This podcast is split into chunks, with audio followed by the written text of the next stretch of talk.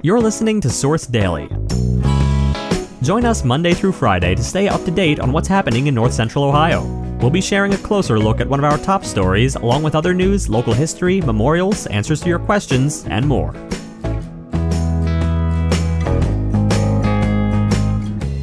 Today, authorities are now investigating an alleged homicide that happened sometime before Christmas in Shiloh.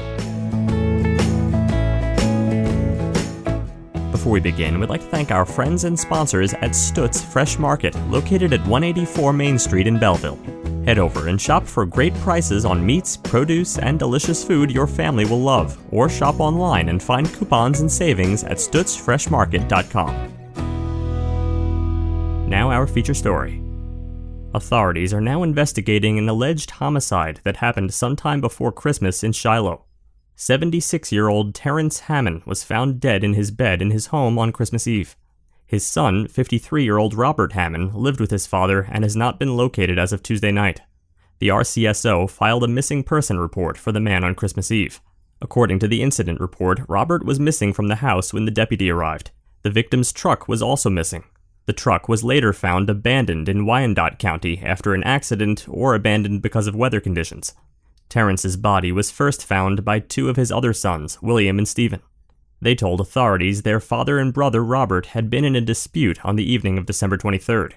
During the dispute, Robert had taken his dad's truck and crashed it into a ditch, according to William.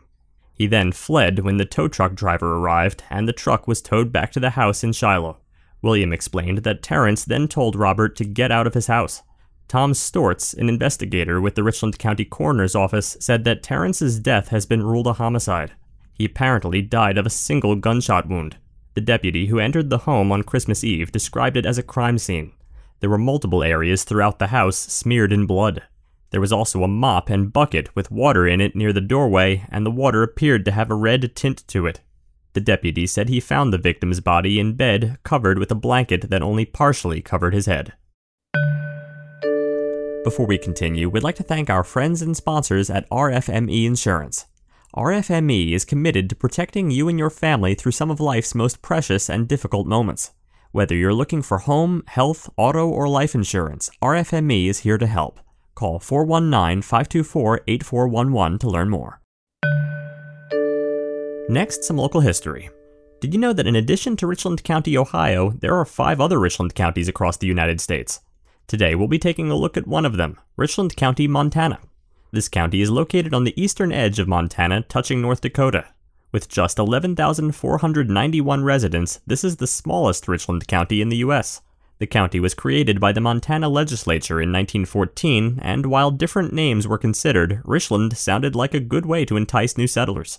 Although most of the surface land of the county is devoted to ranching, oil exploration became an important element of the county's economy beginning with the discovery of the Elm Coulee oil field in 2000. The county seat, Sidney, contains more than half the population, and its biggest business is growing and manufacturing sugar beets.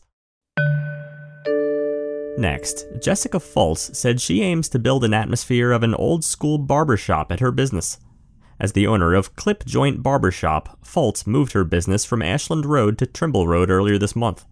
Clip Joint is a completely walk in business with four barbers. Fultz said they can cut and style different hair lengths and varieties. The barbershop also offers beard shaves.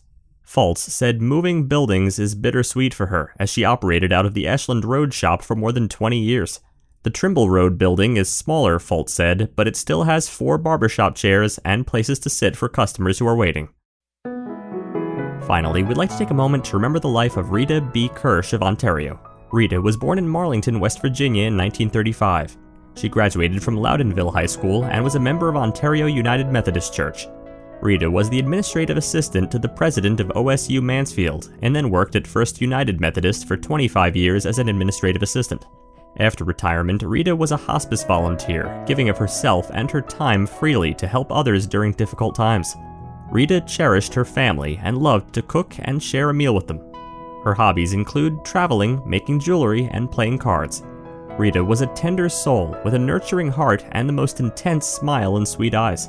Her favorite time of year was winter, and she always saw the beauty in the ice hanging from the trees and a blanket of snow on the ground. She leaves behind her husband of 68 years, Lee, her children, grandchildren, great grandchildren, and numerous nieces and nephews. Thank you for taking a moment to celebrate and remember Rita's life.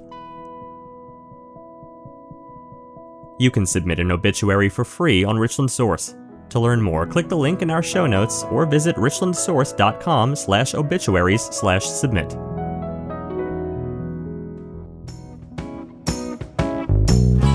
Thanks for listening. Join us again tomorrow. Also, make sure to head over to richlandsource.com and click the Be a Member button to help support independent local journalism that informs and inspires. Every contribution goes to helping us make Richland County a better place and to help keep our journalism free. Also, if you like this podcast and want to hear more, make sure to rate and review us on Apple Podcasts.